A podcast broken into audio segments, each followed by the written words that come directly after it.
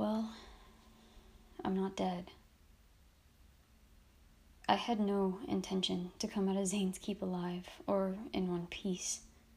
Yet here I am, sitting in a dilapidated house with a socially awkward 16 year old boy explaining to him what dilapidated means. I don't know where I'll go from here, but I do know that I cannot look Edmond or Selena in the eyes after what I've done. I've said my goodbyes to them both, and I won't go back. No matter how much I miss them already. The kid's name is Sundel, and he gave me a place to stay, regardless the condition of the building. He's kind.